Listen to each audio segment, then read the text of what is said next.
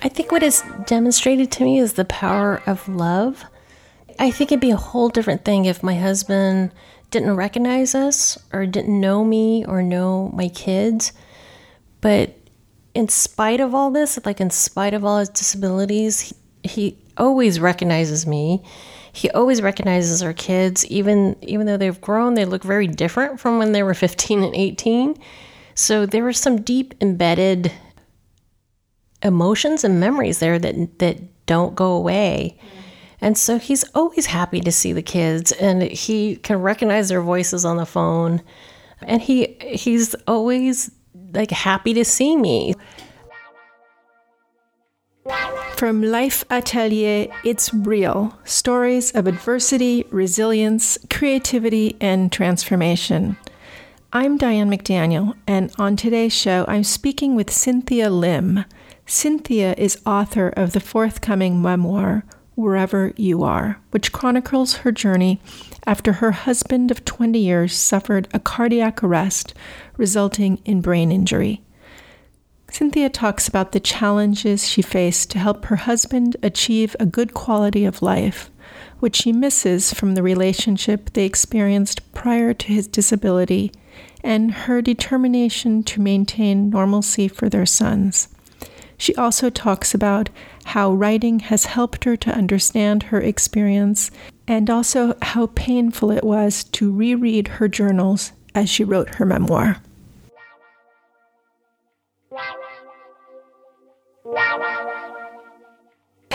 Thanks, Cynthia, for coming and talking with me today. Thank you for inviting me. Well, to get started, I'd like for you to introduce yourself and tell us something that you'd like people to know about you. My name's Cynthia Lim. I recently retired from the Los Angeles Unified School District, and my days are now free from work and caregiving and, you know, all these things that I used to do. So I, am finding a lot of freedom these days to discover a new life. All right, so let's let's get started. In 2003, your husband of 20 years suffered a cardiac arrest and subsequent anoxic brain injury. Could you tell us about your husband prior to his illness and about him now?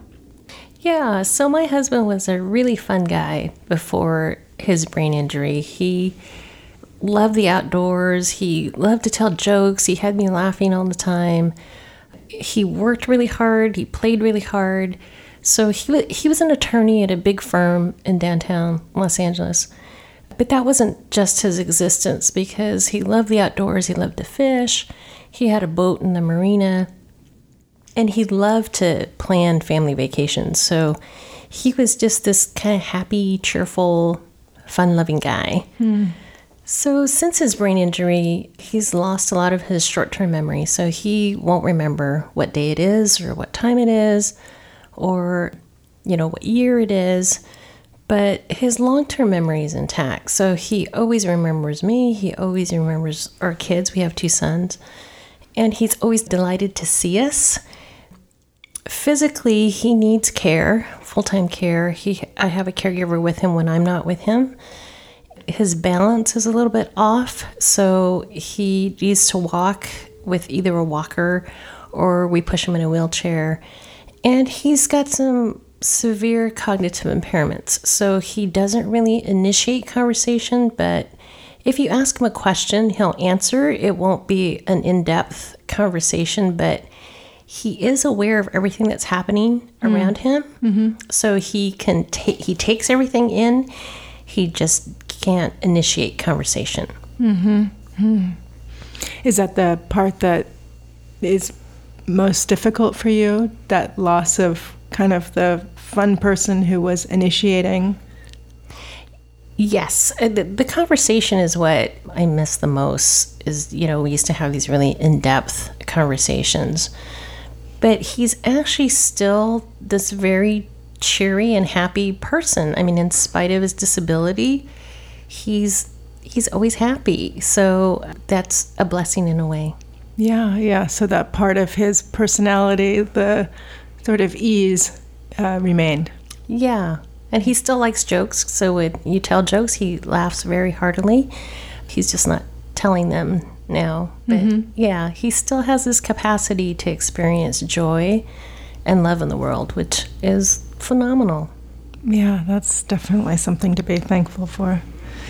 So let's go back to when he first had this cardiac arrest and the subsequent brain injury.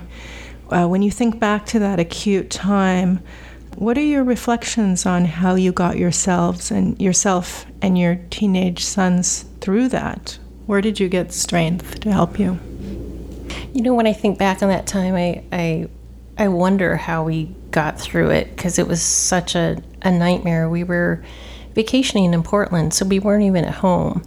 So we're in this city that's not our own. We're navigating, you know, intensive care. He was in a coma for 10 days. I was trying to get him back to Los Angeles just so that I could get back to something familiar and get him back to something familiar. So it was just it was such a blur. I I don't even know how we got through those days. It was uh it was we just kind of muddled through it. Are you okay with saying how it it happened? Did did did something happen in order to make him go into cardiac arrest, or did it just no. happen out of the blue? It just happened out of the blue. Mm. Yeah, it was a complete surprise. Mm.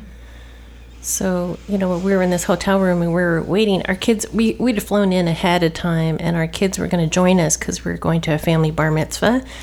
So we were waiting in our hotel room to pick up our kids at midnight. I think they were coming in on a flight at midnight and um, he stopped breathing and you know, I was just panicked. I didn't know what to do. And the paramedics came and, and they were finally able to revive him because we all, you know, we tried CPR and nothing worked. And they used a defibrillator. Mm-hmm. Wow, that's that's so it's so intense and frightening to think about. Yeah, so our, our kids at the time, my oldest son was 18. He just graduated from high school. Our youngest was 15. And so I, I think at the time I just knew I had to be strong for them because I you know, I didn't want to lose it all in front of them, which at one point or another, or another we all did lose it, you know. But I, I felt like I, I didn't want this experience to define their lives. So afterwards, that summer, um, my oldest son said he wanted to defer college for a year because he was scheduled to go to college in New York in the fall. Mm-hmm. And I said, No, I, I don't want you to do that. I want you to go on with your life because I didn't want this to define our existence. Like, I didn't want them to go through life marked that, you know, this horrible thing happened to us and now we can't do what we want. Mm-hmm.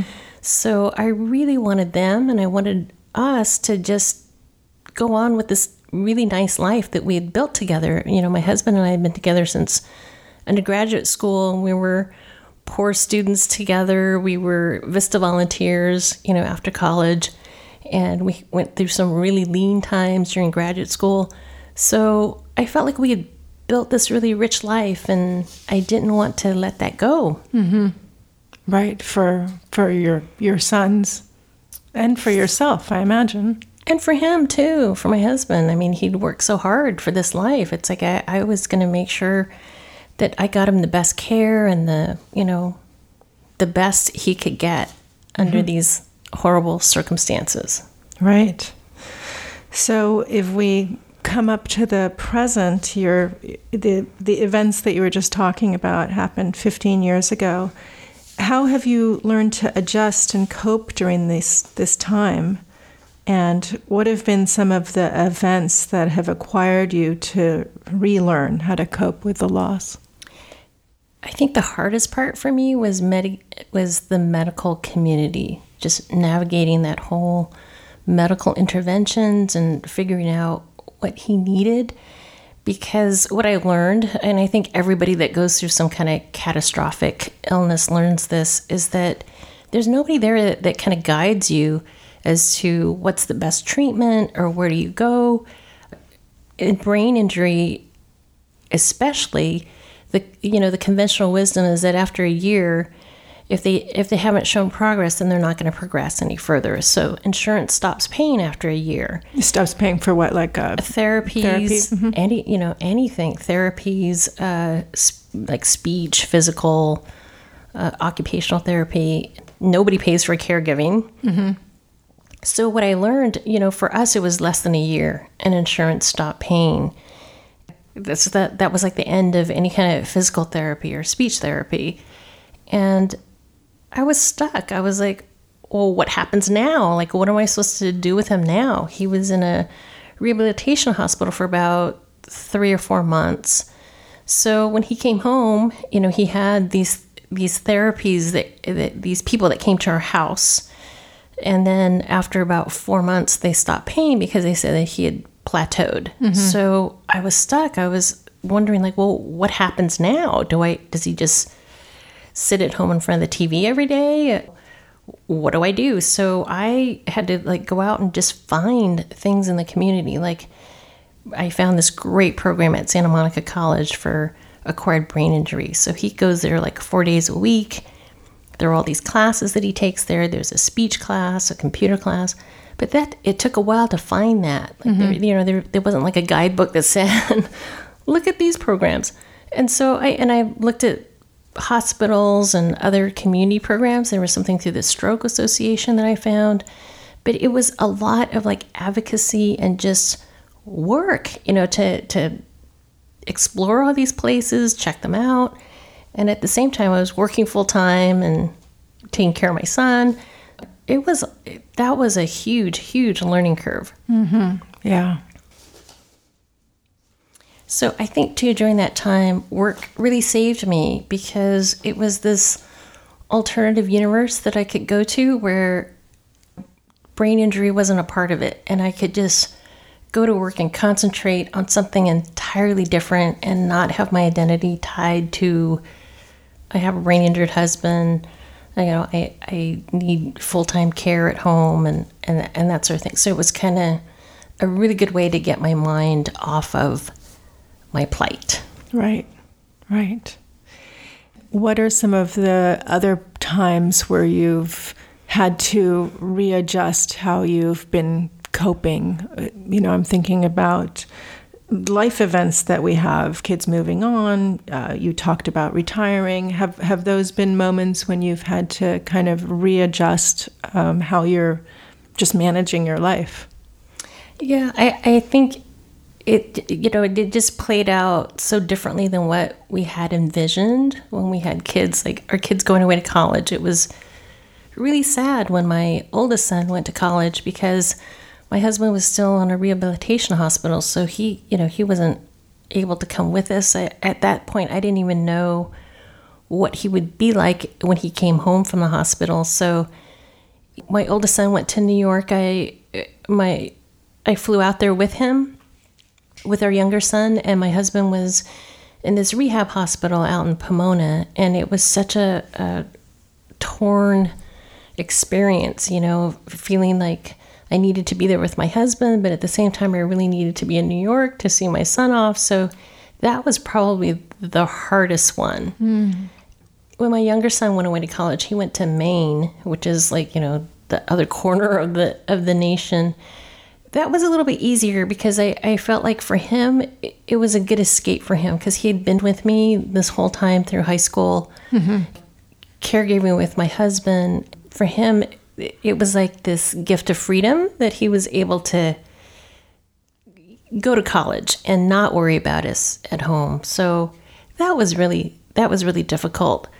But I, I think what i learned is that I tried so hard to just kind of maintain our regular life. Like, you know, my husband loves the outdoors. We would take trips up to Mammoth, and instead of backpacking, we would do day day hikes, just so that we could be, you know, near a mountain lake and he could feel the mountain air still. Mm-hmm. Or we would travel still, like you know, get him on a plane, and we went to New York. We went to Maine. We'd go out to the Bay Area to visit my family. I was determined, like that, we weren't just going to sit at home Right. feel sorry for ourselves. Like we were, we were to make the best of this. Right. You tried to have a semblance of the life that you'd had previously, but with some adjustments. Yeah. Yeah. Yeah. some major, Major adjustments. adjustments. Yeah. What have you struggled with most during this whole journey as you look back the, from the, the moment that this happened to, to the present time? What's sort of been the, the consistent theme of what's been most difficult for you? the most difficult is the loss of my personal freedom. It's it's something that you just you take for granted, you know, that you could just get up and go to the store because there's no milk in the house. Mm-hmm. But I can't do that. I could do that if I, you know, drag my husband with me in the car and, you know, we struggled, you know, into the store eh, with his walker and that sort of thing. Or I have somebody that's that stays with him. So every moment away I am responsible for making sure that there's somebody there Right. to take care of him. So through the years, you know, it's been almost 15 years now, uh, and we've had the same caregiver for 10 years now, and he's a wonderful, wonderful caregiver, and I'm so grateful to him because I can leave the house and I can travel actually on my own and uh, know that he's really well taken care of at home. So I'm really, really grateful for that. But it's it's that loss of personal freedom that you know people you don't think about it until it's gone. That you know you can't just walk outside and take a walk around the block, or I can't, you know, without knowing that there's somebody there to take care of him. Right, right. And I bet even when you have your caregiver there, there's just that kind of part of your brain that's aware of it. Yeah, it's that extra antenna you always have. Like, uh, is he okay? Are things happening okay? You know, is anything going to go wrong? Right. Yeah. Yeah, definitely. So let's talk a little bit about your writing. You have a blog called My Writing Life that you've kept for the past few years. Can you talk about the genesis of the blog and, and when you started writing? Sure. I started writing in about 2007, 2008. I took a writer studio out of uh, UCLA Extension with Barbara Abercrombie. From that writer studio, I met a group of writers and we formed a monthly writers group and we've been meeting probably for almost 10 years now every month we workshop pieces and so that's really been the impetus to write my book and to maintain my blog because you know when you have somebody coming over every month the expectation is you're going to have a piece to read and workshop you have to write so mm. it's been wonderful and what i really learned from all those workshops and the writing group is that there's the story and then there's the craft of telling the story. And that's what my writers group and these workshops have really taught me is that, you know, everybody has a story. It's how you tell it and the, the craft in writing it and making it compelling for readers.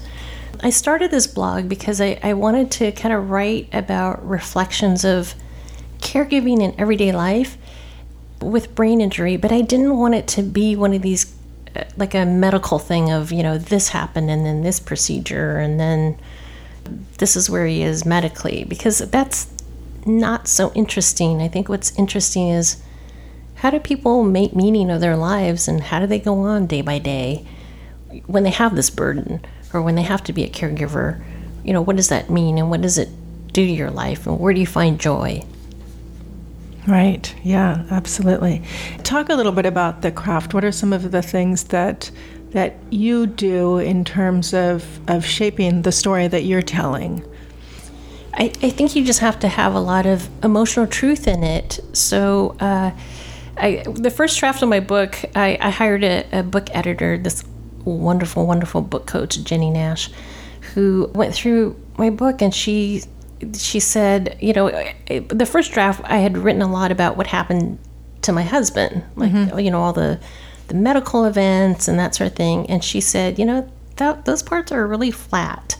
The things that came alive is when you talked about what happened to you. And so this book really has to be about what happened to you because you know nobody's that interested in like these medical events.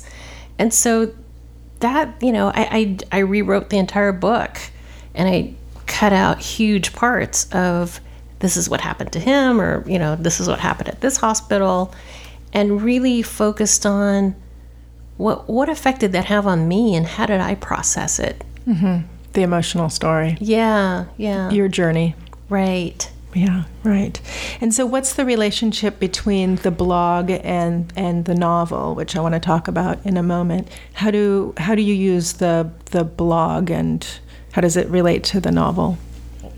The blog is just really kind of short pieces that whatever strikes me, they're just kind of my current reflections. They're, they're like 500 words or less, you know, each posting. So it's like a short flash essay. Whereas in the book, you know, there are, are chapters and, and that some of them have been, been published as standalone essays. Those are longer pieces, you mm-hmm. know, about 1,500, 2,000 words per essay. So those are kind of longer reflective pieces, and the, the, the blog is just more, you know, like this is this is what happened to me today. Right, right. Tell us a little bit about the book. I know it's coming out in September. Can you just uh, talk about the the story that you're telling there? Sure, it's a it's it's a memoir. The title is uh, Wherever You Are. It's being published by Coffeetown Press, and the publication date is September first. It's really about my journey. I mean, it starts with the incident. It starts with the cardiac arrest in Portland, and then kind of takes us through this whole period of, you know, what happened afterwards and how I found medical interventions and then what it meant to me and how I had to maintain, try to maintain our normal life and, and what I went through. And it talks about, you know, the things that people say to you when these horrible things happen. Like, you know, somebody said, well, you know, God doesn't give you any more than you can handle. And that made me feel really bad. You know, I was like, why would you say that? so it is really about how I was able to navigate in the world after this happened and how I managed to maintain a semblance of a normal life. Right. Did you discover anything in the writing about yourself or or your experience that you that were sort of revelatory to you that you didn't understand before you started writing? Well, you know, I've been keeping a journal since I I've been in, in my eighth grade teacher made us journal every single day, and it got me into this habit. Like through high school, I would just uh, journal.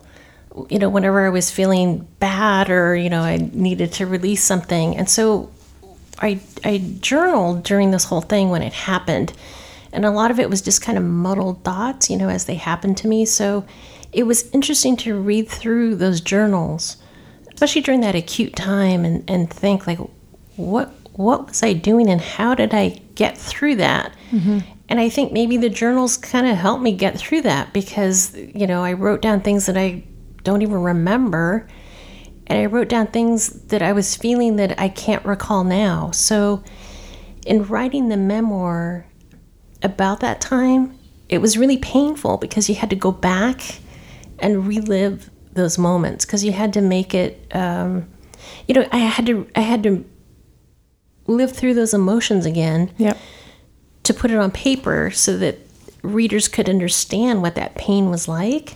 A lot of times people ask well was it cathartic you know to write about this experience? My answer is no it was really painful because you had to go back to that place mm-hmm. and you had to relive it Yeah. You know, you talked about some of the things that people say when a catastrophe happens. And I was wondering, what have you learned about how you talk to people when something horrible happens? You know, I think a lot of times you you, you want that person to respond to you, right? So like when this happened, like when I was in when we were in Portland, and we finally made it home, I had all these phone messages uh, from people, and I and I know they all meant well, and, and and I was very very grateful for all these calls. But there were there were some where people would just say, "Call me." And I was thinking, you know, I can't even put my socks on in the morning. I can't even barely function. And, you know, to demand me to call you was just, it just seemed really callous to me. So mm-hmm. now when, you know, when I encounter people that are going through grief or or some kind of catastrophic event, I send them a card because that's that's what really touched me. All the cards that I got from people and just the way that they conveyed their thoughts. Hmm. And not demanding that I call them back or acknowledge that I got their card. You know, just know that that in those times you get you get the message and you're comforted by it and don't demand anything of mm-hmm. the person, you know, to like write you a thank you or or acknowledge it. Just just know that it was received and it was received well. Right. You you learned some lessons going through this kind of experience that seem sort of obvious in hindsight, but you might not have known it at the you know before it happened, right? Yeah, actually one of the most comforting things was a woman that came up to me and said, "You know, I I'm so sorry that this happened to you. I just know that I, I think about you all the time. And that was kind of the perfect thing to say because it wasn't like, you know, you get these people after something like this happens, they, they come up to you and they go, Tell me what happened. Mm-hmm. And it's like, oh no, please don't don't make me relive this. Mm-hmm. You know, I, I I don't want to I don't want to go there. Right that was just so perfect. Just say, I, I heard what happened. I'm sorry. I I'm thinking of you, and that was that's perfect. That's a perfect thing to say. Right, just to leave it there. Yeah.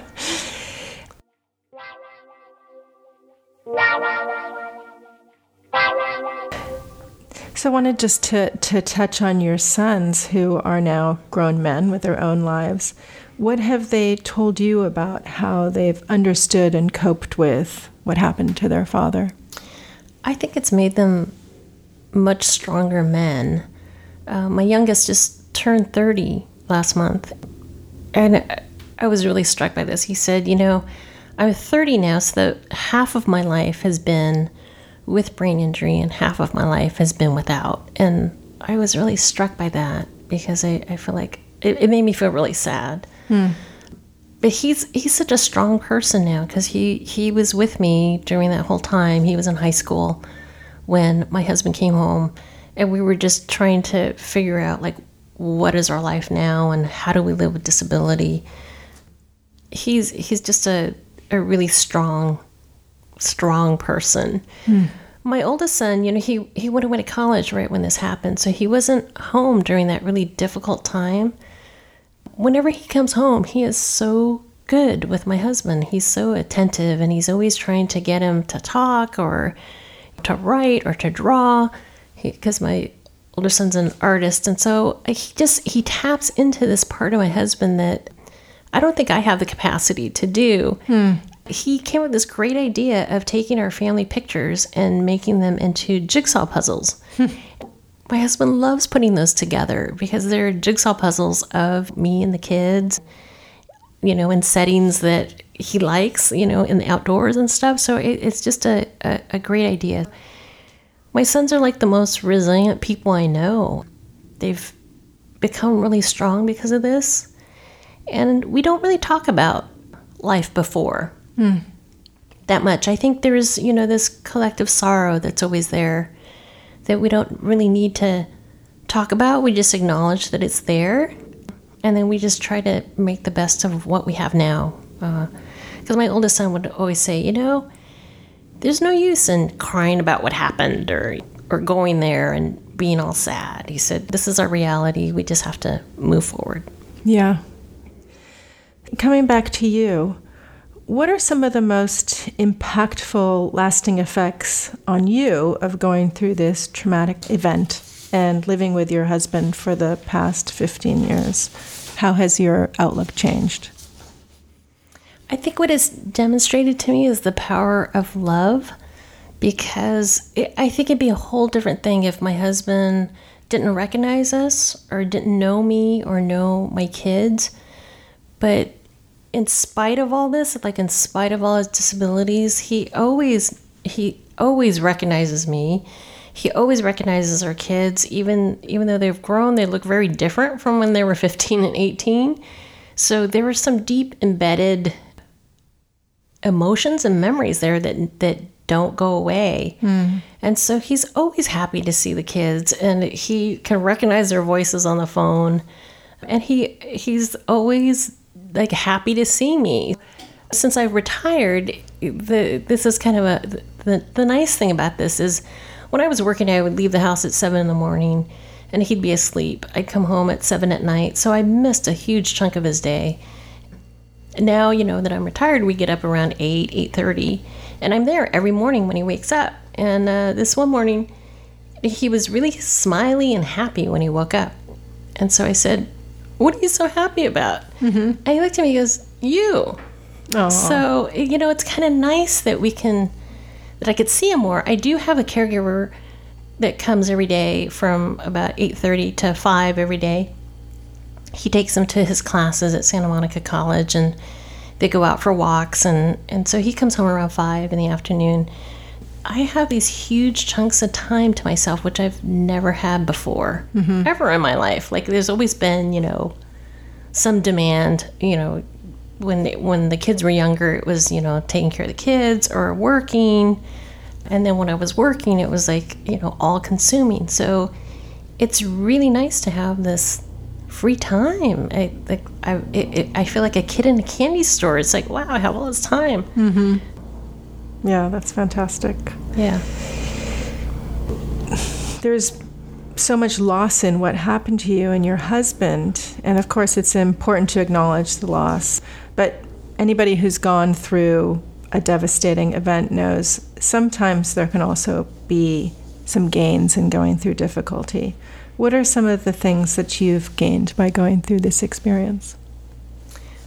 I think I've learned that you can't go through this alone. That you know you need people and you need to ask for help when you need it. That was one of the hardest things that I learned because you know I, was, I always felt like oh I'm the strong person I can do all this stuff. But really, you, you can't, and you can't do it all by yourself. I, I've had the, the wonderful support from my family. I have a, a big family, lots of siblings. Um, from my husband's family, he, he's very close to his sister, and she's been a, a great source of support. And I have these great friends across the street that, uh, you know, our kids are the same age, and we've been friends for like 30 something years now. They've just been the most wonderful source of support ever since this happened, he's they they've always treated my husband as if nothing has happened. They treat him like he's not disabled. And I think that's so important is to surround yourself with those kinds of people that kind of give you energy and support as opposed to the people that kind of take it away. Mm, mm-hmm. So I've just been overwhelmed by the amount of support that I get because I, I, I couldn't do this all by myself. You know, I, I, I need this whole community behind me to help me. And even when I was working, I had close friends there that were my main source of support. Right, right. That community coming together, certainly. To wrap up, I just wanted to ask you if you could send a message to your younger self at any age, your choice, what would it be? I think to just stop worrying so much. You know, when I was young, I worried so much about career and work and, you know, how I was going to make my mark in this world. And it just happens. I, I wish I didn't worry about it so much and just enjoyed it while it happened. But I guess, I guess that's true of everything, right? You can't, you don't fully enjoy it until it's over. So I guess just stop worrying so much. Right, be more in the moment. Yeah. Yeah. Well, thank you so much, Cynthia, for, for coming in and, and talking with me today. I really appreciate it. Thank you. That's it for today's episode. Thank you, Cynthia, for speaking with me about your journey of the last 15 years since your husband's brain injury. If you haven't yet, subscribe to Real with Diane McDaniel wherever you get your podcasts. If you like the show, please tell your friends about it and ask them to subscribe. We'd love to hear from you. Let us know why you listened and what you like about the Real podcast. Please rate the show and leave a review on iTunes. Follow Real on Facebook at Real with Diane McDaniel and on Twitter at Real the Podcast. Reach us at realthepodcast at gmail.com. Until next time, I'm Diane McDaniel. Thanks for listening.